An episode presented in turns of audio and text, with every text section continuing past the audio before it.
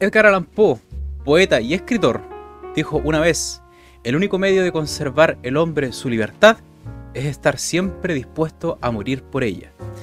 Con esta hermosa cita, damos la bienvenida al capítulo semanal de la acción del ser, el cual hago siempre, felizmente, con mi, buena compañía y mejor amigo Mauricio. ¿Cómo estás, Mauricio, para esta semana? Aquí estamos felices de traer una nueva edición de la acción del ser. Espero que hayan tenido una muy buena semana. Y espero que disfruten este capítulo que tenemos hoy día para ustedes. Oigan, eh, aprovechando de, de que ahora sí estamos haciendo el capítulo día domingo, pedirle las correspondientes disculpas por eh, lo de la semana pasada que tuvimos que hacer el capítulo día lunes. No le fue tan bien como comúnmente nos va, pero eh, de todas formas muchas gracias a las personas que vieron el capítulo.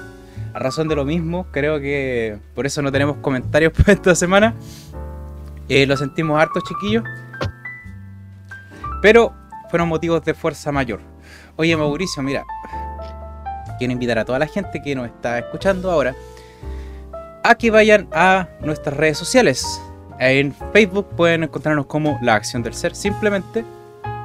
Y en Instagram pueden encontrarnos como arroba la acción del ser.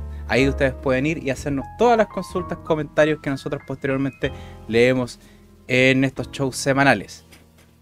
Ahora, para las menciones de nuestros amigos del Bro Gaming, vamos a empezar con nuestro querido compañero SebaFit.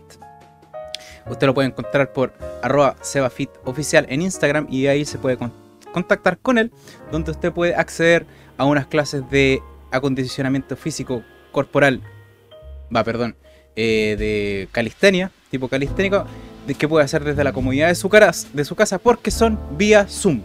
Dos luquitas, usted tiene que hablarle ahí al tío Seba. Él puede resolver todas sus consultas con respecto a sus metas, a, nutrición, lo que sea. Él siempre va a estar dispuesto porque hasta donde he sabido yo, tiene, es muy bien versado con respecto a todos esos temas. ¿ya? Así que lo dejo ahora con Mauricio que va a darles la mención de Radio Poesía. Perfecto, como ya, ya el público habitual sabe, estamos siendo transmitidos en Radio Poesía, una radio a través de internet, a través de la plataforma Sino FM. Eh, el público es de Colombia, así que vamos a estar ahí siendo transmitidos los días jueves. La radio transmite los martes y jueves, 24 horas del día, y a nosotros nos transmiten los días jueves. Así que ahí nos puede encontrar. Eh, y también puede encontrar otros programas interesantes, tanto de la misma radio poesía como de otros, y espero que en el fondo les, sirva para enriquecerse y para eh, quizás encontrar algún otro programa que también les pueda interesar. Exacto, porque todo dentro de radio poesía tiene que ver con literatura, porque como dicen ellos, la literatura y la poesía no buscan, no buscan, ¿cómo se llama? Seguidores, ¿no? Buscan amantes se me fue, se me iba olvidando un poco. Bueno, lo que, lo, que les traemos esta semana es que los chiquillos de Demonize Priest tienen un nuevo single que, está, que presentaron, creo que fue la semana pasada. Ya me llegaron tarde con esta noticia. Y eh, ustedes los pueden encontrar en Instagram como arroba demonize-priest-oficial. ¿Ya? Y sacaron un temita nuevo, un nuevo single que se llama Serpent's Rights, que vamos a escuchar, vamos a darles un teaser como siempre, como todas las semanas. Así que pongámosle oreja pues Mauricio. Yo sé que a, ti a ti te gusta este tipo de metal, así que vamos a darle unos segunditos. Aquí vamos.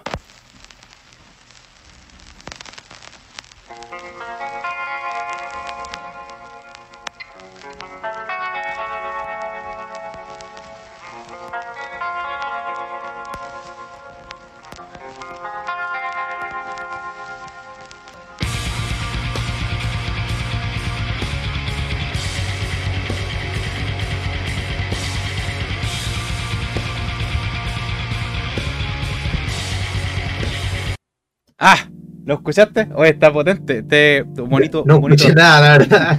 Un bonito arpegio. Bueno, te voy, a, te voy a dejar el link aquí, mira, te lo voy a compartir por el Discord. Para que después lo, lo puedas disfrutar o lo escuches entero. Está muy bien producido. A mí me sorprende lo bien producido que está y lo bien que se escucha.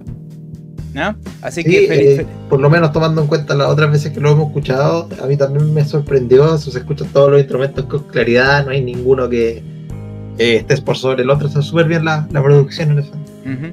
Así que eh, felicitaciones, como dije anteriormente, chiquillos, tienen cualquier onda, espero que sigan así y miren, yo por lo que estoy viendo, este, este tema se publicó el 2 de abril y ya tiene sobre mil reproducciones, así que contento por ustedes y espero que sigan dándole nomás, chiquillos, porque eh, esta carrera hacia el conocimiento público en general, para transformarse en una cultura, solamente depende de la constancia nomás. Así, eh, a nosotros aspiramos a lo mismo, nosotros también somos un canal bastante pequeño. Eh, no sé, yo, yo trato de tomar esto con la mayor humildad posible y me he dado cuenta de que nuestro canal a través de Spotify, este Spotify por, por lo menos, pues, estamos teniendo 100 reproducciones entre todos los capítulos que hemos lanzado con el Mauricio, así que aspiramos a lo mismo y espero que no se rindan porque nosotros tampoco lo vamos a hacer. ¿Mm? Entonces Mauricio, dime qué traemos para esta hermosa semana. ¿Mm? Nuevamente traemos a nuestro querido amigo Nietzsche para seguir ahí eh, debatiendo lo, que surja de estas lecturas. Oye, quiero decirles que eh, con esta lectura que vamos a hacer con el Mauricio vamos a terminar con el primer capítulo de Humano Demasiado Humano. Ya, la próxima semana vamos a hacer un leyendo Ah, pero con un escritor diferente. Eh, quizás después sigamos con esto. Creo que el segundo capítulo no es tan largo como el primero. Pero eh, en esta parte ya vamos a concluir con todo este tema que hemos venido tratando largamente de la metafísica y de todo el aplastante, qué sé yo, toda la fuerza aplastante que ha surgido sobre la moral y que hemos visto que se ha forjado más o menos en lo que vemos prácticamente hoy en día que Nietzsche de una manera fenomenal pudo ver venir hace más de 100 años ya, pues Mauricio. Eso es increíblemente sorprendente. Y de hecho, lo hemos comentado varias veces en, el transcurso de estas lecturas, que lo que nos, sorprende es lo contemporáneo que se siente lo escrito. ¿no? Así es. Entonces, sin darle más preámbulo, esperando que todos estén muy atentos, el Mauricio, como de costumbre, nos va a traer las primeras tres lecturas. Para que... Por el, por el 29. Exactamente. Entonces, por favor, Mauricio, haznos a todos esta lectura. Aquí vamos a comenzar. Dice: 29. Embriaguez por el perfume de las flores.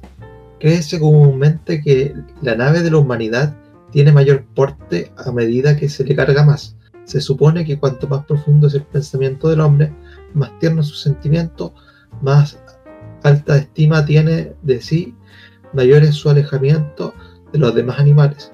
Cuanto más genio parece entre las bestias, más se acerca a la esencia real del mundo y a su conocimiento. Eso bueno en realidad lo que hace por la ciencia, pero cree hacerlo mejor todavía por las religiones y por las artes. Son en verdad una florescencia del mundo, que no está en ningún en modo alguno más próximas a la raíz del mundo que el tallo. No se puede sacar de ellos ningún conocimiento mejor entre la esencia de las cosas, aunque sí se crea. El error ha hecho al hombre bastante, el error ha hecho al hombre bastante profundo para hacer proceder de él las religiones y las artes. El conocimiento se hubiera descentrado para poderlo realizar. Quien nos descorriera el velo que oculte la esencia del mundo nos causaría una desilusión.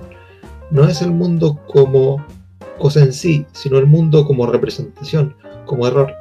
El rico de sentido, el profundo, el maravilloso, el que lleva en su seno dicha y desgracia.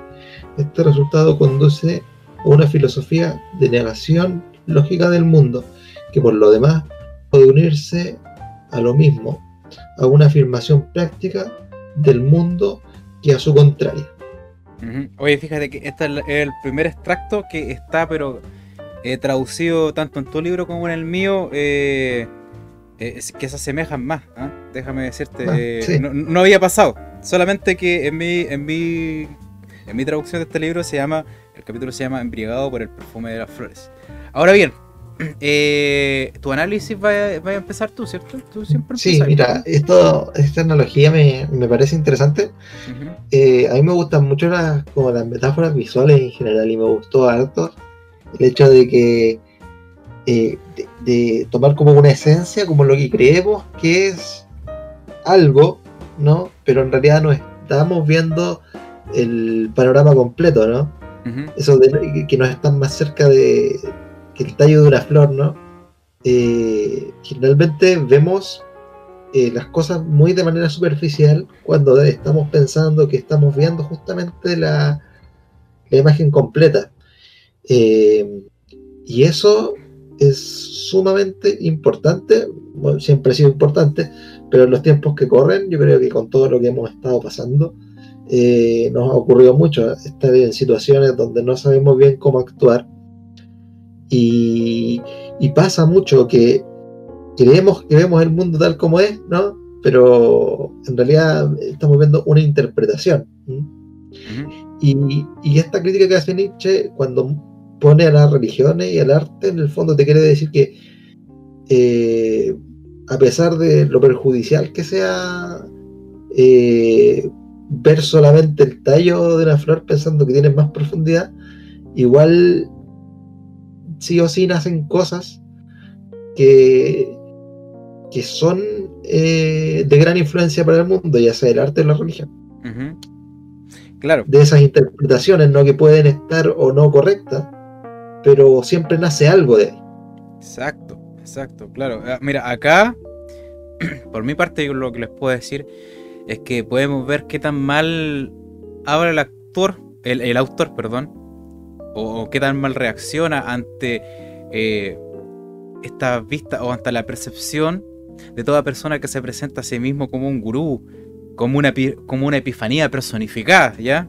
Y también de todas las, al mismo tiempo, de cómo funcionan de la misma manera todas las ideologías y los, dios, los dogmas que traslucen en el mundo un porvenir poco menos que extraordinario, ¿ya?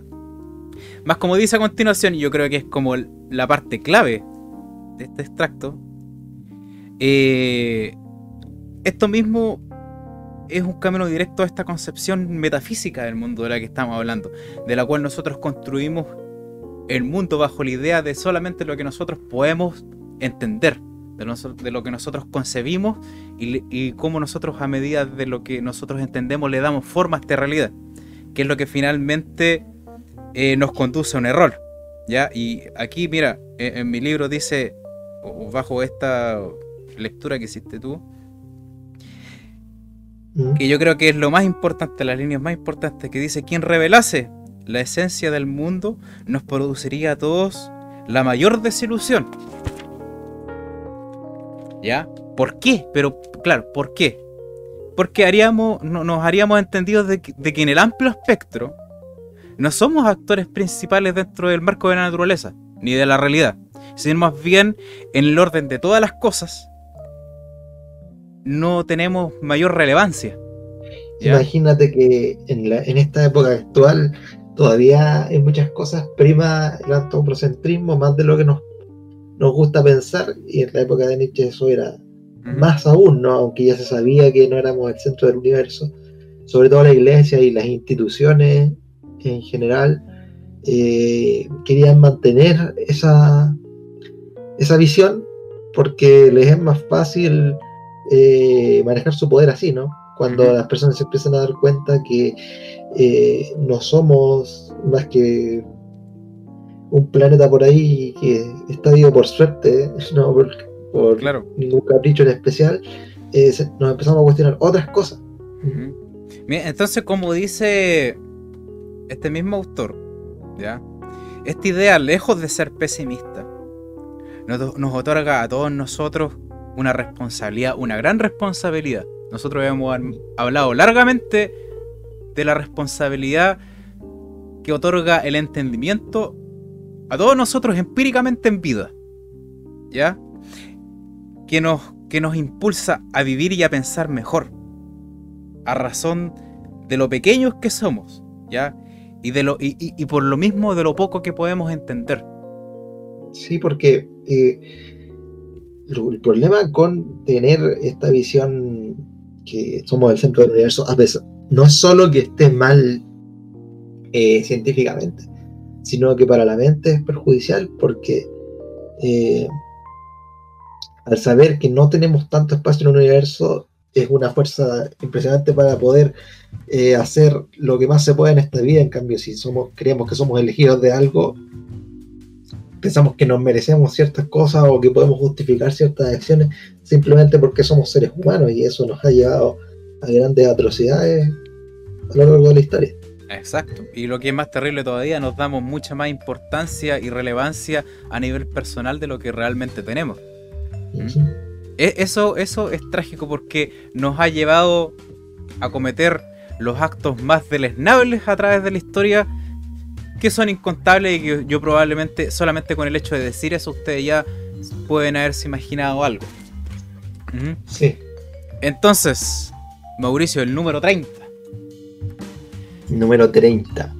Vamos subiendo peldaños. 30. Malos hábitos del razonamiento. Las conclusiones erróneas más habituales en el hombre son estas. Una cosa existe, tiene su legitimidad. En este caso, se infiere la capacidad de vivir a la adaptación a un fin de la adaptación, a un final a su legitimidad. Una opinión es benéfica, luego es verdadera. Su efecto es bueno, luego la opinión misma es, es buena y verdadera. En este caso se aplica el efecto se aplica al efecto el predicado beneficioso, bueno, en el sentido de útil, y entonces se dota a la causa del mismo predicado, buena, pero en el sentido de valedero lógicamente, la recíproca de estas posiciones es una cosa, es una cosa, eh, allá falta una palabra, no puede imponerse ni sostenerse. Luego es injusta. Una opinión atormentada luego es falsa. El espíritu libre que no aprende a conocer, sino por frecuentes aplicaciones, lo que tiene de viciosa esta manera de racionar y tiene que soportar sus consecuencias cede a menudo a la tentación seductora de hacer las deducciones contrarias que de un modo general son igualmente erróneas. Un avión no puede imponerse, luego es buena. Eh, causa inquietud, angustia, luego es verdadera. Mira, eh, esto, esto eh, si bien ya lo dijimos al principio, vamos a tener que repetir, habla mucho de lo que vivimos hoy, ¿no? Y no solamente hoy con la lógica de las redes sociales, sino eh, de cómo las instituciones eh, ocupan su, su poder en la, en las mentes de las personas, su poder cultural, eh, para hacer válidas ciertos puntos de vista que no tienen ni siquiera que defender.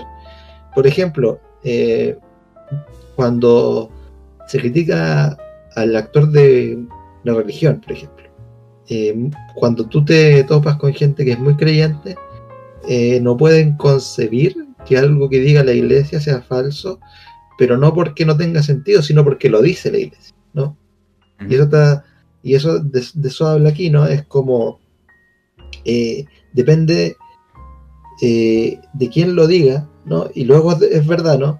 Por ejemplo, si la iglesia a mí me causa algún beneficio, la opinión es benéfica, entonces, tiene que ser verdad. verdadero. Claro. Mira, Entonces, ah, es como dar vuelta este eh, razonamiento. Claro, uno al exponerlo así, claro, se ven claramente las fallas de eso. Pero en el día a día, en los discursos tanto de políticos como de las instituciones o de nosotros mismos, eh, nos damos cuenta que se nos pasan por el aro muchas de estas, de estas cosas. Exacto. Mira, hace algún tiempo atrás, yo también me voy a volcar hacia algo que dijimos eh, no hace mucho tiempo, no hace muchos programas atrás, hablamos de los argumentos que concluyen. ¿Ya te acordáis de eso? Sí. De, la, importancia de que, una, un, de que un argumento para que sea próspero no, no es imposible que llegue a una conclusión, sino que su, su desarrollo al tiempo en que termina es simultáneo. Viene de parte de quien lo recibe. ¿ya? El desarrollo y el progreso del mismo argumento. Entonces, de que todo, de que todo gran pensamiento trasciende sobre la conclusión y vive bajo el entendimiento de quien lo observa. ¿ya? Entonces, ¿qué quiero, ¿qué quiero decir con esto? Ya voy a ejemplificarlo ejemplificando al mismo tiempo eh, el ejemplo, valga la redundancia que nos dio Nietzsche, que es bastante claro. Entonces dice aquí, si algo existe, entonces es legítimo. Ya, ya. Perfecto. Entonces ahora nosotros preguntamos, tratando de poner cuesta arriba este, este argumento. Y preguntamos, ¿y qué? ¿Ya? ¿Qué podemos sacar en cuenta de esto? ¿Ya? Entonces uno se da cuenta de que aquí se frena. Aquí tú tú te das cuenta de que ese argumento llega a una conclusión. No da para más, no permite, no, no, no, da cabida ni siquiera para la metafísica. ¿Ya? ni siquiera, ni siquiera para eso. Imagínense una narración que tiene inicio y tiene final, pero no tiene punto medio, ¿no? Que en realidad es la, es la parte más importante de la historia, ¿no? Y muchos de, de los argumentos que se crimen, muchos tienen eso, ¿no? Tienen un inicio y quizás una conclusión potente, pero entre medio no hay prácticamente nada. Entonces, mira, si, vaya, si, si vamos a poner esta misma lógica que estamos usando acá y la traspasamos al otro ejemplo que dio el Mauricio, de que si algo es beneficioso es verdadero, ¿ya? Apliquemos la misma lógica que al de si algo existe entonces es legítimo. ¿Con qué nos encontramos? Si algo es beneficioso es verdadero. Ya, si aplicamos la lógica aquí, o este procedimiento de entendimiento resulta peor todavía. Ah, perdón, resulta peor todavía. Porque esta afirmación de que si algo es beneficioso verdadero, ni siquiera nos permite a nosotros preguntar siquiera ¿y qué? ¿Ya? Y, ni siquiera nos permite preguntarnos ¿y qué, qué podemos sacar en cuenta de todo eso? ¿Ya? Porque es una afirmación que trae una conclusión consigo. Esto, esto nosotros lo retratamos muy bien en el arte de tener la razón, de Schopenhauer, ya de estos argumentos que se manifiestan como una conclusión al mismo tiempo, que es una cuestión que usan mucho en la dentro de la teología. ¿ya? Entonces, detrás de todo eso, uno no puede seguir argumentando porque uno está terminando la conversación. Asimismo funciona esto con la forma en que a nosotros nos presentan esta realidad. ¿Te dais cuenta? Entonces es realmente pantanoso. ¿ya? Es, escabroso también para la mente, qué sé yo, de alguien que busca en esta vida un entendimiento más elevado. Si uno se sopesa eh, eh, eh, en este punto, ¿ya?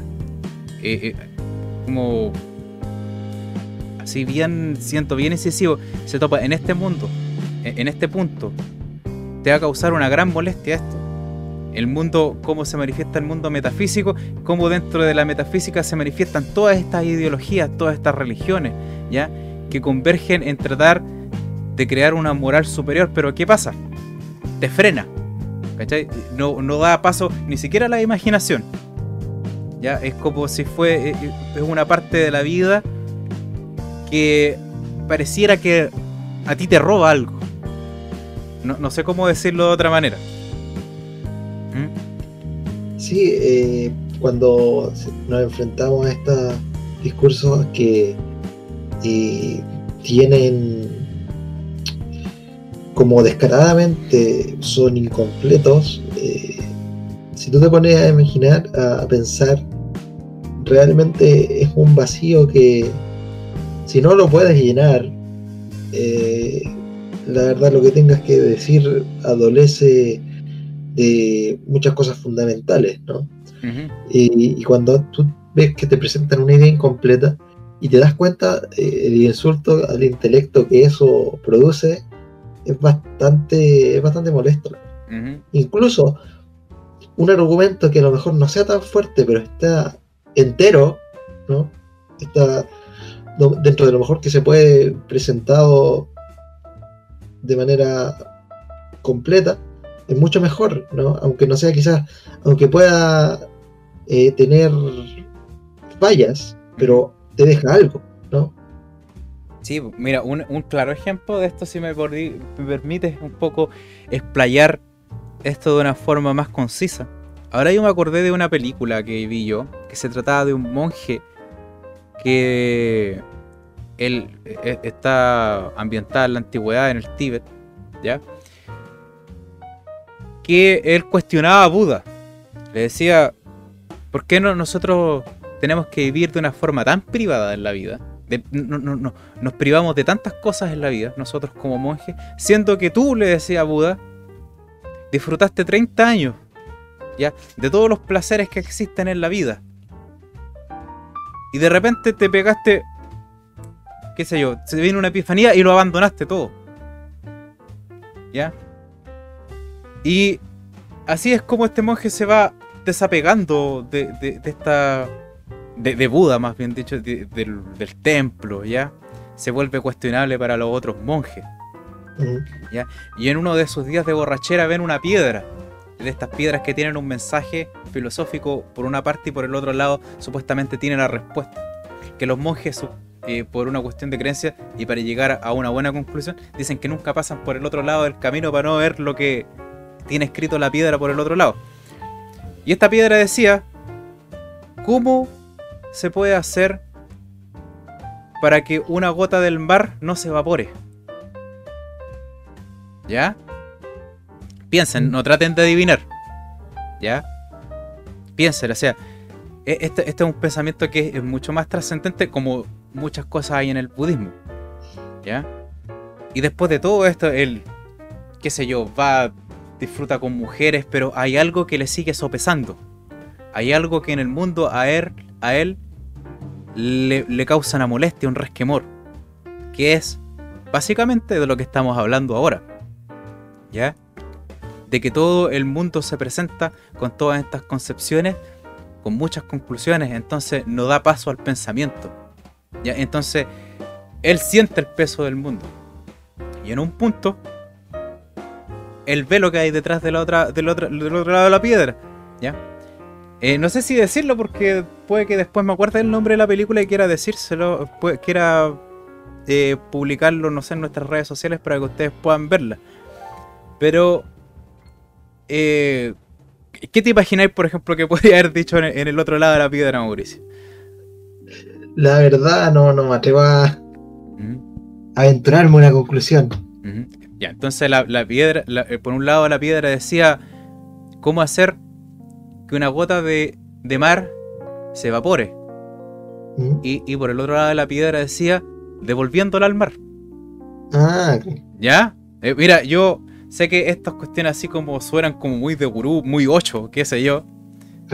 Pero no, no es así, no es así. Des el, el ¿cómo se llama? El, el trabajo de deglutir un poquito esto. Y van a darse cuenta de que el, simbolismo es, es mucho más profundo que, del, como dice el mismo Nietzsche aquí, que el tallo. ¿Ya?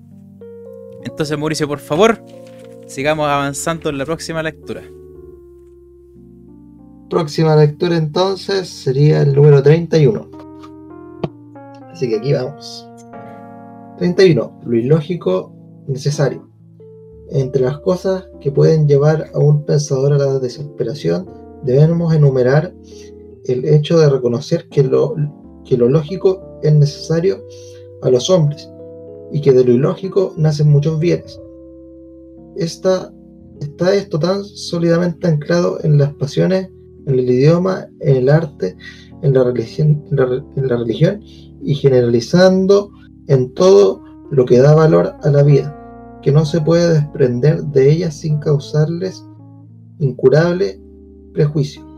Solo los hombres demasiado sencillos pueden creer que su naturaleza pueda tocarse en puramente lógica, pero sí debería haber en ello grados de aproximación hacia el fin, cuántas pérdidas no se producirían en el camino. Aún el hombre más razonable tiene necesidad de volver a la naturaleza, es decir, a su relación fundamental y lógica con las cosas. Y esto, ¿sabe? Aquí me recordó inmediatamente cuando empecé, empecé a leerlo a la pregunta que nos hizo tu papá, ¿Ya? ¿no? de qué pensábamos de la lógica. Del, Y- del- del y pensamiento respondí- puro. ¿eh? Del entendimiento puro. Sí. claro. de entendimiento claro. Y, y yo respondí que entendimiento puro no se puede entender solo por tener una lógica implacable, ¿no? Y es precisamente por esto, ¿no? Porque sin el sin el componente ilógico muchas muchas cosas que tenemos no habrían nacido. Por ejemplo, si tú puedes ver el mundo tal y como es, si alguien nos quitara ese velo que, que nos dice Nietzsche un poco más atrás, eh, aquel que ve todo tal como es no podría crear arte, ¿no? Porque el arte es una interpretación. ¿Mm? Existe dentro del mundo metafísico. Claro, Ajá. entonces si no tuviéramos si tuviéramos la lógica pura, el precio del entendimiento completo sería no tener acceso a, a esa dimensión, ¿no? Claro, es, es como lo que yo te decía, esa reacción que aquí yo me puse a gritar prácticamente, estamos mal con la metafísica y estamos mal sin la metafísica. ¿Ya? Y ahí es donde nosotros llegamos a la conclusión de que obviamente esto eh, trae un gran beneficio para la vida. ¿Ya? Utilizar la metafísica de esta manera. Muy bien lo ejemplificaron los estoicos con respecto a esto. ¿Ya? Pero mira, llegando a este punto, yo pienso que ha arribado la hora en que nos hagamos entendido que mientras más grande sea el objetivo que nosotros nos dispongamos en vida, más grandes ser- van a ser los errores que nos conducen a él. Mientras más improbable sea triunfar, más bello es el oficio. ¿Ya? ¿Se me entiende? Nosotros necesitamos este, esta ilógica, esta, esta elegía y, y- la ilógica que también nos conduce al error. Eh, tanto, tanto más para fracasar, eh, esto no, nos lleva indudablemente a algo que nos conmueva. ¿ya? Piensa Fra- que fra- cuando nosotros estamos pensando en un objetivo y nosotros fracasamos, solamente ese fracaso va, a- va- va a llevar va a llevar va a, va a llevar consigo al cumplimiento de esa meta algo que va a ser capaz o va a ser posible que alguien más se conmueva. ¿Me entiendes? O sea, y, y y yo piensa que el mismo método científico tiene como pilar el equivocarse, ¿no? Entonces, eh, si es que nosotros estamos razonando aquí de que el, el- el error prácticamente forja el objetivo, de, de eso estamos hablando acá, ¿ya? Y no, hay varias personas que nos... No me gusta pensar que no son conscientes de esto, pero no son conscientes de esto directamente. Y quiero decirles que no hay otra forma, ¿ya? De lograr un objetivo sin sacar del error. lo- o sea, sin sacar del error y de cómo el error forja al mismo tiempo el objetivo. ¿Ya? E- Este, e- e- esto es bastante complicado, siendo que es bien cortito este fragmento. ¿Ya? Eh, pero muy lindo también. Y aquí nos estamos dando cuenta cómo ya Nietzsche está empezando a cerrar este, este paso que nos hemos hecho, este largo paso y complejo paso por la metafísica, pues, Mauricio. ¿Mm? Y, y bueno, también destacar eh, que dice que, claro, no se puede ser 100% lógico, pero sí debería haber en ello grados de aproximación eh, hacia ello, ¿no? Como entender que no podemos ser 100% lógicos, pero eh, tenemos que tener ciertos pisos para poder aspirar a llegar a, algo parecido. A, un, a un entendimiento que se conlleve con la naturaleza, que también es algo de lo que hemos hablado extensamente aquí. Oye, ha llegado el momento de hacer la primera pausa. Ya queremos darle, dejarles hecha la invitación para que la próxima semana todas las, las personas que nos están escuchando en Radio Poesía sintonicen los días jueves para escuchar la segunda patita de la acción del ser de leyendo Nietzsche del 29 al 34. Ya, la gente que nos está escuchando en YouTube eh, ahora es el momento si quiere hacer una pausa para ir a hacerse un cafecito, como probablemente nosotros vamos a hacer ahora. Y eh, nos vemos en, en unos segundos. Eh, entonces, ¿ya estamos listos?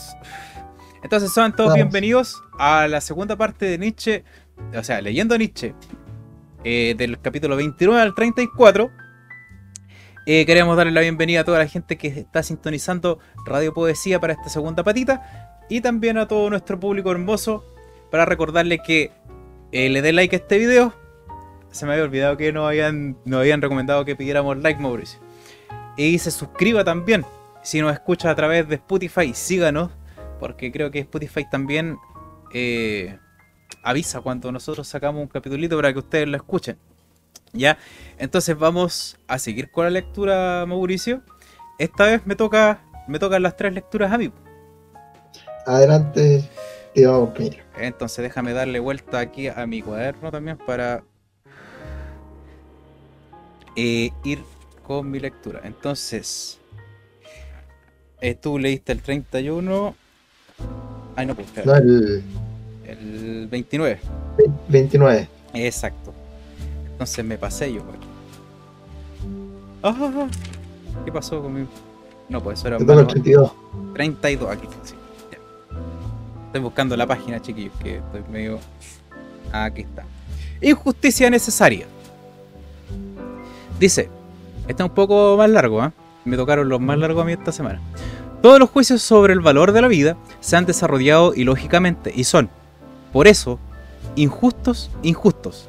La inexactitud del juicio radica, en primer lugar, en la forma de presentar las materias, es decir, de un modo incompleto. En segundo lugar, en la forma de sumarlas. En tercer lugar, en que aisladamente cada pieza de estas materias es, a su vez, el resultado de un conocimiento inexacto y de ello y ello necesariamente. Ninguna experiencia relativa a un hombre, por ejemplo, aunque fuera el más cercano a nosotros, puede ser completa, de manera que pudiéramos hacer de forma lógicamente legítima la valoración global de él. De todas las valoraciones, de todas las valoraciones son precipitadas y así debe ser. Por último, nuestro ser, que es nuestra unidad de medida, no constituye una magnitud inmutable, puesto que tenemos tendencias a fluctuaciones. Sin embargo, tendríamos que saber que somos una unidad fija para hacer una apreciación justa de la relación de algo con nosotros. Tal vez se deduzca de esto que no deberíamos hacer juicio alguno. Aquí sale entre eh, signos de exclamación lo que voy a leer ahora.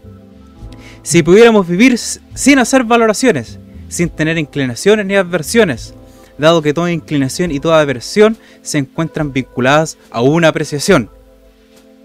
No existe en el hombre un impulso de acercarnos o a separarnos de algo, sin un sentimiento de querer lo ventajoso y de evitar lo perjudicial, un impulso sin una cierta apreciación en virtud del conocimiento relativo al valor del fin.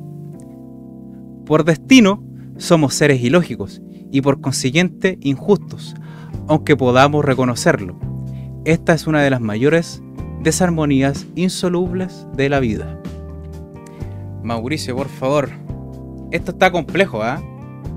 Esto está súper Sí. complejo y me interesa ver cómo tú desenmarañaste esto. Mira, eh, hablar de la injusticia eh, es una, una parte de la historia humana en, la cual siempre por esta misma naturaleza indisoluble que dice Nietzsche, eh, como no podemos ser perfectos, no podemos ser 100% justos. Pero y, y es por eso que durante toda la historia hemos fallado en crear sociedades que sean justas porque no tenemos esa percepción global ¿no? Que justamente volviendo a lo que estábamos hablando antes si tuviéramos esa percepción global tampoco tendríamos eh, acceso a la puerta metafísica como te digo. Y pienso que por eso Nietzsche dice que es indisoluble, porque somos seres, si bien podemos ser muy racionales, la irracionalidad también eh, forma parte de nuestros mecanismos de supervivencia. Hay un, hay un dicho, un ejemplo antropológico muy famoso, que habla de que el hombre de la caverna que confundió el ruido, el ruido del viento con el de un depredador, tiene más posibilidad de, de haber vivido que el que no tenía miedo, ¿no? Claro. Entonces, a partir de esa, de esa ilógica, preservamos la especie, ¿no? Entonces, no podemos tener nunca esa. Ese, no podemos desprendernos nunca 100% de la ilógica y por lo tanto nunca podemos ser 100% justos a causa de ello. Y eso es lo que nos lleva, no reconocer esas limitaciones, lo que nos lleva a querer el sistemas de justicia, tanto en el, el ámbito penal como ser justos con nosotros mismos, con los que nos rodean en la vida diaria, lo que nos lleva a querer eh, llegar a extremos para poder saltarnos esa barrera. Exacto. Mira, eh, este, este, fragmento probablemente, como nosotros siempre hacemos la distinción, es el más complejo de los que les traemos hoy día a la palestra. ¿ya? Y en primer lugar, espero que sea claro que no estamos hablando de justicia en sí, ¿ya? Mm. no estamos hablando de sistema judicial penal, o sea, obviamente se puede atañar esos temas, pero este no es el caso sino que de la manera injusta en que nosotros percibimos nuestro entorno y principalmente como puntualiza este extracto, cómo concebimos nosotros a los demás. ¿Ya? Ese, esa, esa es la gran distinción.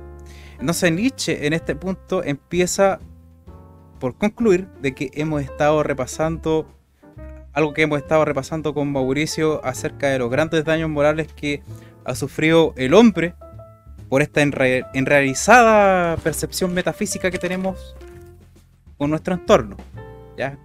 Con todas las cosas, o con la cosa en sí, ¿ya? Y una de ellas es cómo nosotros percibimos a nuestros pares, o a nuestros, o a nuestros parias, ¿ya? Esta percepción que tenemos del mundo, digámoslo así, en lo macro, también afecta en lo micro, que viene siendo las relaciones comunes la gran en mi ejemplo puntualizaba las relaciones con los demás. Ah. La gran injusticia que se retrata acá es que es la de la concepción del otro a favor de nuestro propio devenir, de nuestra propia conveniencia. ¿ya? Esto hace, al igual que nuestra concepción de la naturaleza, resulte erróneo, porque consideramos reales solo las cosas que podemos entender. ¿ya? Y ese mismo error traducido a las personas es tanto más grande. ¿Ya? Porque nosotros pretendemos entender a los demás en función de nuestros propios propósitos. ¿ya? Así es como nosotros después reaccionamos con sorpresa cuando descubrimos y traemos a la realidad a una persona. Y, nos defraudamos tanto como nos defraudamos al descubrir cómo funciona la naturaleza misma con la indiferencia que funciona la naturaleza en relación a nosotros. ¿ya? Asimismo, mucho, mucho, mucho del actuar de las demás personas para con nosotros también es indiferente a nuestros propios propósitos. ¿ya? Ese es el error, el error metafísico que se, se traduce así, de lo más grande, del amplio espectro, a un, a un punto tan minúsculo como son las relaciones eh, personales a, nivel, qué sé yo, universal. ¿no? Y yo más o menos esto es lo que, lo que puedo sacar en cuenta de lo que, de lo que acabo de leer. Igualmente importante también que todo lo demás. Y es importante darse cuenta también de cómo esta percepción del mundo ha arruinado incluso eso. ¿ya? De, que nosotros no, damos plaza, siguiendo la lógica de, del análisis del error y de la incongruencia y de la ilógica que existe dentro de todos nosotros, de que no damos plaza a la misma ilógica o a los mismos errores que existen dentro de las, de las otras personas y las concebimos en función de, de lo que nosotros queremos lograr. Y eso lleva al ser humano a que se forje de una forma estoica y bastante egocentrista también. No sé si me, compliqué un poco ahí, Mauricio. No, no, de todas maneras el, el, aspecto de cómo nosotros tratamos a, las demás personas em, es un ámbito que de por sí es complejo, ¿no? Por eso construir una sociedad que sea justa en el sentido más puro de la palabra es tan complicado, ¿no? Y eso es lo que nos lleva, como dice, a muchas de las atrocidades que, que hemos vivido como especie y, resulta, esa desazón que pone Nietzsche al final resulta porque eh, muchas de, esas cosas malas que vemos a través de la historia eran inevitables, ¿no? Entonces, al, ver eh, que mucho de ese sufrimiento lo, íbamos a pasar sí o sí, una vez que ya logramos ser la, especie dominante en el planeta, eh, es algo que siempre tenemos la ilusión de que vamos a poder esquivar. Y si bien últimamente la, la escala de violencia, tanto a nivel bélico como individual, ha disminuido, yo creo que va a ser una quimera que nos va a acompañar, una sombra que nos va a acompañar siempre. Mm, o mientras no nos esforcemos y pongamos tanto empeño en entender las cosas como lo hacemos hoy en día. Entonces, capítulo o extracto más bien dicho, 33. El error sobre la vida necesario a la vida. Toda creencia sobre el valor y la dignidad de la vida se basa en un pensamiento inexacto. Tal creencia solo es posible porque la, compenetración con la vida y con los dolores de la humanidad se han desarrollado muy débilmente en el individuo. Hasta los pocos hombres cuyo pensamiento se eleva generalmente por encima de, de ellos mismos no abarcan con la mirada a toda vida en conjunto, sino que se limitan a ciertas partes. Cuando se es capaz de dirigir la observación a las excepciones, es decir, a los grandes talentos y a las almas puras, considerando que el, que el fin de toda evolución del universo es producirlos y se disfruta con su acción, entonces se puede creer, se puede creer en el valor de la vida, porque no se entiende a los demás hombres. Por consiguiente, se está pensando de un modo inexacto. Claro, porque no abarca todas las cosas, ciertamente. Igualmente, si se abarca realmente con la mirada a todos los hombres, por ello, de ellos, solo se concede importancia a una clase de instintos, a los no egoístas, por ejemplo, y se justifica en relación a los demás instintos, entonces se puede también esperar algo de la humanidad en conjunto y creer en esa medida en el valor de la vida, pero también en este caso se debe a un pensamiento inexacto. No obstante, ya actuemos de una forma o de otra, siempre seremos por ello una excepción entre los hombres, Ahora bien, la gran mayoría de los hombres soporta la vida sin lamentarse demasiado, creyendo así en el valor de la existencia. Por ello se debe precisamente a que cada cual solo se quiere y se afirma a sí mismo, sin salir de él como las anteriores excepciones.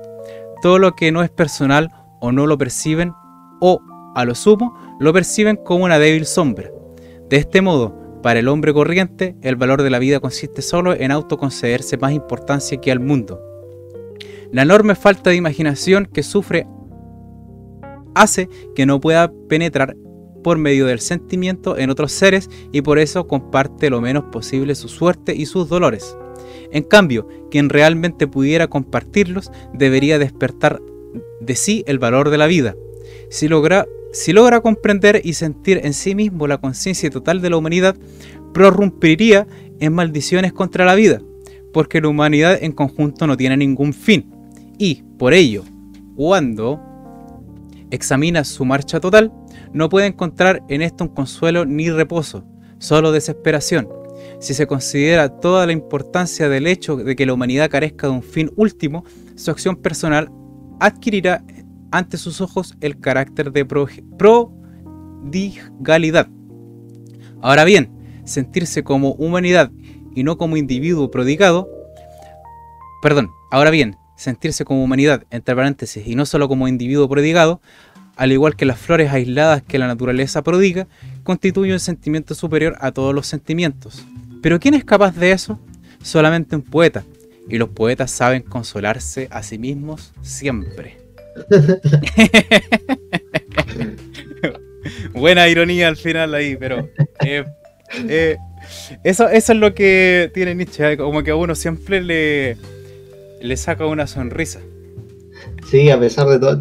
Y, de hecho, cuando yo pensaba, estaba leyendo esto, el capítulo anterior ya era bastante sombrío, ¿no? Pero ahora nos vemos aún más profundo en uno de los problemas de la humanidad, ¿no? Del estar individualizados por cómo somos como especie, ¿no? y no, no poder encontrar muchas, muchas personas que nos comprendan, ¿no? Por eso muchas veces, y ahora sobre todo, está tanto este resurgimiento de esta metafísica bien pasada por agua de querer reconectarse con la naturaleza, ¿no? y hacer estos viajes donde, donde te, drogas con ayahuasca y ves a los árboles hablando. Es, porque, es porque sentimos miedo de, de, esa individualidad que tenemos, ¿no? Por un lado la perseguimos para poder destacar por sobre los demás, pero cuando nos sentimos desconectados y desconsolados, queremos algo superior eh, que nos conecte más allá. ¿Ya? Ah, eh, perdón, te, perdí. ¿Aló? ¿Aló? ¿Aló? ¿Aló? ¿Aló? ¿Ahí sí? ¿Aló? ¿Sí? Ahí sí, ya. Que parece que te perdí en un momento. Sí, pero ah, alcancé a terminar la idea, ¿no? Sí, sí, sí, sí, alcanzaste. Ah. Mira, yo, lo que yo quería eh, decir de esto es que este extracto empieza diciéndonos que, a ver, yo voy a hacer algo que probablemente no debería hacer en favor de la idea misma, ¿no? Pero voy a aterrizar un poquito este pensamiento para ponerlo como al alcance de todos ustedes.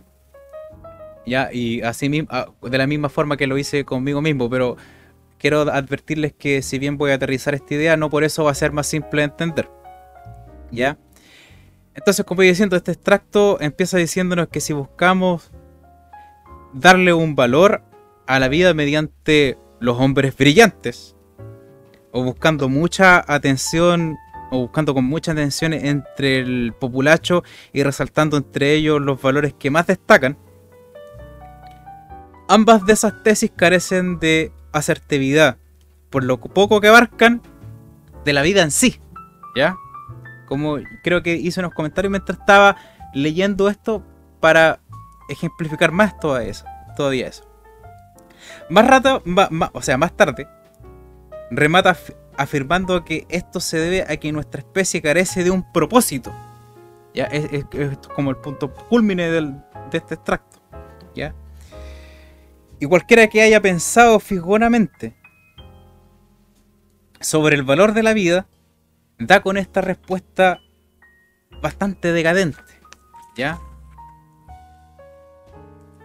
Eh, esta sí es una realidad triste, ¿ya? O al menos yo puedo notar tristeza, una, gran tristeza en estas líneas, ¿ya? Eh, por lo mismo yo creo que escribir algo así, especialmente este extracto, no, no, debe haber sido para nada fácil. Para nada, para nada fácil. Tiene que haber sido eh, un parto haber sacado este extracto así, hacia afuera, porque refleja la humanidad de una forma bastante decadente, déjame decirte. Eh, pero al mismo tiempo eh, nos da luces, nos entrega, qué sé yo, una sonrisa, yo creo que así como a modo de consuelo puede ser. Eh, porque de todas maneras, o sea, aún siendo consciente de este gran desaire, Nietzsche siempre te va, te va a imponer alguna fuerza de que indudablemente, después de ser consciente de esta realidad, de cómo esta metafísica se ha trastornado en algo que produce, qué sé yo, digámoslo así, una gran enfermedad en el hombre, no hay que olvidarse de que ha traído también al mismo tiempo las mejores luces, las grandes luces, los mejores descubrimientos, ¿ya? Sí, de hecho, esa dicotomía es la que nos cuesta nos ha costado siempre aceptar pensamientos que tienen muchas tonalidades de gris, ¿no? Eh, no nos gusta enfrentarnos a, un tablero que es muy complejo términos de, pensamiento porque nos... Una, que se avanza lento. Dos, que pone en constante tela de juicio las condiciones que tiene uno mismo. Entonces es un proceso que si no se está acostumbrado es bastante incómodo. Y por eso muchas veces no, no recurrimos a, textos que nos digan este, este, tipo de cosas porque es un, es un asunto complicado, pero si, si no se enfrentan, al final terminamos con los problemas que obviamente vivimos hoy, ¿no? Exacto. Oye, fíjense que eh, dije algo sin querer. Que prácticamente el título del, último extracto de esta la primera parte de este libro. ¿Ya?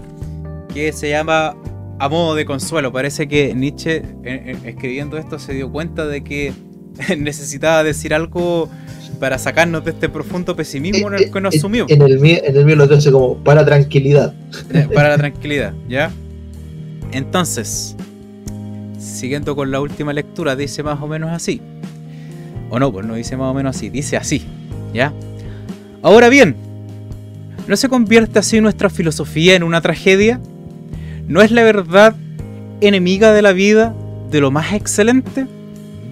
Parece que no nos, atrevimos a formular la pregunta que asombra a nuestros asoma a nuestros labios, la de si podemos preservar conscientemente la mentira, o si, en el caso de que hubiera que hacerlo, ¿no sería preferible la muerte? Ya no hay deberes, y la moral como deber ha quedado tras nuestras, tras nuestras consideraciones tan aniquilada como la religión. El conocimiento no deja en pie más motivos que el placer y el dolor, la utilidad y el perjuicio. Pero, ¿cómo se compaginan estos motivos con el sentido de la verdad? Porque también estos se ven afectados por el error, entre paréntesis, ya que, como he dicho, quienes determinan esencialmente el placer y el dolor son la compenetración y la aversión, siendo las medidas de estas inexactas e injustas. Toda la vida humana está profundamente inversa en la mentira. El individuo no puede sacarla de ese pozo, sin experimentar al mismo tiempo una honda aversión por su pasado, sin encontrar sus motivos presentes, como el del honor, carentes de razón y de sentido, sin oponer ironía y menosprecio a las pasiones que nos lanzan hacia el futuro, hacia el futuro y hacia una felicidad futura. Es cierto que ya no queda más que una forma de ver las cosas, la de la que implica como conclusión teórica personal la de la desesperación la disolución, el abandono y el autoaniquilamiento, creo que la decisión final respecto a la acción última del conocimiento vendrá determinada por el temperamento de un hombre, junto al efecto descrito y posible de las naturalezas aisladas. Podría concebirse otro mediante el cual surgiera una vida mucho más sencilla, más depurada de pasiones que la actual, de forma que, aunque al principio siguieran teniendo fuerza los antiguos motivos del deseo violento en virtud de un hábito heredado, poco a poco se irán debilitando por la influencia purificadora del conocimiento. Finalmente, se viviría ante los hombres y ante uno mismo como una naturaleza, sin alabanzas, reproches ni entusiasmos, recreándose como en un espectáculo, con muchas cosas que hasta entonces solo producían temor. Nos liberaríamos del énfasis y no sentiríamos ya el aguijón de ese pensamiento, que, no, que no somos solo naturaleza o que somos más que naturaleza. Se requeriría ciertamente, como he dicho, un buen temperamento, un alma segura, tierna y en el fondo feliz, una disposición que no tendría, que, no prevenirse contra las sacudidas y los estallidos repentinos, y que en sus manifestaciones no, necesitaría adoptar ese tono gruñón y un gesto hosco que, como sabemos, son propios de los odiosos caracteres de los perros viejos y de los hombres que han estado mucho tiempo encadenados. En cambio, un hombre liberado de los vínculos corrientes de la vida hasta el punto de no vivir ya más para ir mejorando cada día, ha de renunciar sin envidia ni, ni despecho a muchas cosas, incluso a casi todo lo que valoran los hombres, los demás hombres, perdón. Deben hallarse satisfechos, como en la situación más deseable, de volar libremente y sin miedo por encima de los hombres, de las costumbres, de las leyes y las valoraciones tradicionales de las cosas. Un sujeto tal se deleita comunicando el deleite que le procura esta situación, aunque no tener otra cosa que comunicar, aunque no, aunque no puede no tener otra cosa que comunicar, lo que implica ciertamente más bien una privación, una renuncia, pero sí, pese a ello, se quiere, sí quiere algo más de él. Nos remitirá con un benévolo movimiento de cabeza a su hermano, el hombre libre dedicado a la acción, sin ocultar quizá un poco de ironía, ya que esta libertad es algo muy singular. Ay, ay, ay. Eh, me emociona leer estas cosas, Mauro. Eh, muy lindo esto. Muy, muy lindo justo después de, de estos estos capítulos, dos capítulos anteriores que eran bastante sombríos, pero la verdad es que Nietzsche es así, ¿no? Es como muchas veces lo, lo hemos hecho ver en el programa, muchas veces se siente como una montaña rusa, ¿no? Con bajos muy bajos y altos, muy, muy altos. Espectaculares. Y, y yo creo que, bueno, esto obviamente habla de, de que en ciertos momentos de la historia llegamos a un punto, ya sea por eh, cuando se obtiene mucho conoci- conocimiento, se llega inevitablemente a esta desazón, ¿no? Ujú. Pero mucha gente, o nosotros en general, eh, no me quiero abstraer de eso, olvidamos que llega un momento de fines de ciclo, ¿no? Pero que el fin de un ciclo abre la posibilidad de abrir un nuevo ciclo donde nuestras prioridades sean diferentes, donde si ya no podemos avanzar a un futuro de mejor porvenir con las herramientas que tenemos, ¿no? Y terminamos en esta en este muro de amargura, siempre existe la posibilidad y yo creo que es el deber al llegar a ese nivel empezar a cuestionarse y cómo cambiar eh, este ciclo. De hecho, en el tema, volviendo a la actualidad de la pandemia, es tan complicado porque es un fin de época de algo, ¿no? Eh, aunque el virus logre curarse, ya el mundo no va a volver a ser igual. Porque tanto, para las generaciones que se están creando como incluso para las de nosotros, es un cambio de época. ¿no? Esto no sabemos todavía, obviamente, qué es lo que va a, significar para todos nosotros ¿no? y para que las generaciones que vienen nos sucedan. Pero de eso habla Nietzsche, que llega un punto en la historia humana donde ya el conocimiento nos si no, si no, si no queremos caer en esa amargura, tenemos que aceptar sin chistar ¿no? y sin excesiva nostalgia eh, el final de algo para poder comenzar algo nuevo. Exacto. A mí, la verdad es que con lo que acabo de leer me quedo, me quedé prácticamente sin palabras porque eh, es como una tristeza tan dulce, ¿ya? Es algo que vale la pena, val- vale la pena sufrirlo y vale la pena sufrirlo enterito. ¿Por qué? Porque es como si uno, hay uno ve en este, en este escrito, como Nietzsche ve algo, algo bello, que en algún momento va a suceder inevitablemente, de una forma u otra, pero él no va a vivir para verlo. Y probablemente nosotros tampoco. ¿Ya? Eh, qué belleza más grande sería ver no, no un hombre libre de todo, ya que vive emancipado, sino que un hombre libre de entender la realidad eh, a base de, de- ¿cómo, cómo podría decirlo? Como si entender la realidad fuera un gran capricho, ¿ya? Por el solo gusto de hacerlo, por el solo amor de entregarse a todas estas grandes cosas, ¿ya? Qué, qué- qué lindo sería, claro, yo leo esto y eh, me hace sentir melancólico incluso, ¿ya? Porque eh, qué gran realidad, esto es lo que yo saco en claro, qué, qué gran realidad, qué linda realidad, qué linda forma de vivir nos estamos perdiendo. Sí, y me gusta eso, eso que dice, parafraseando un poco, no buscar eh, ser parte de la naturaleza o ser el centro de ella, ¿no? sino que eh, ir un paso más allá de, no del antropocentrismo ni tampoco de ser un punto insignificante, sino que simplemente navegar por esta, por esta realidad, esta vida, eh, por el placer de, de hacerlo, como tú, como tú dices, ¿no? Sí, qué lindo. Y, bueno, eh, cabe nuestra responsabilidad, como dijimos anteriormente, de forjar algo así. Y si bien en gran parte del mundo yo creo que un ser así no tiene cabida, yo creo que la única forma de poder expresarse de esta manera, de esta manera es el arte. Eh, eh, eh, hoy por hoy, la única manera de vivir la vida entendiendo como si fuera un gran, un gran placer, el último gran capricho, la única forma que se puede vivir de esa manera es a través del arte. ¿Ya? Entonces, yo no, yo no, yo no hago un llamado a que todos ustedes busquen volverse artistas. No, no, no. No, porque eh, ni siquiera yo me considero apto para vivir o para transformarme en un artista. ¿Ya? Pero sí se puede vivir apreciando el arte y, uno de esa manera también se empapa de, de, todas estas grandes cosas, ¿no? En el fondo es, ampliar la perspectiva, ¿no?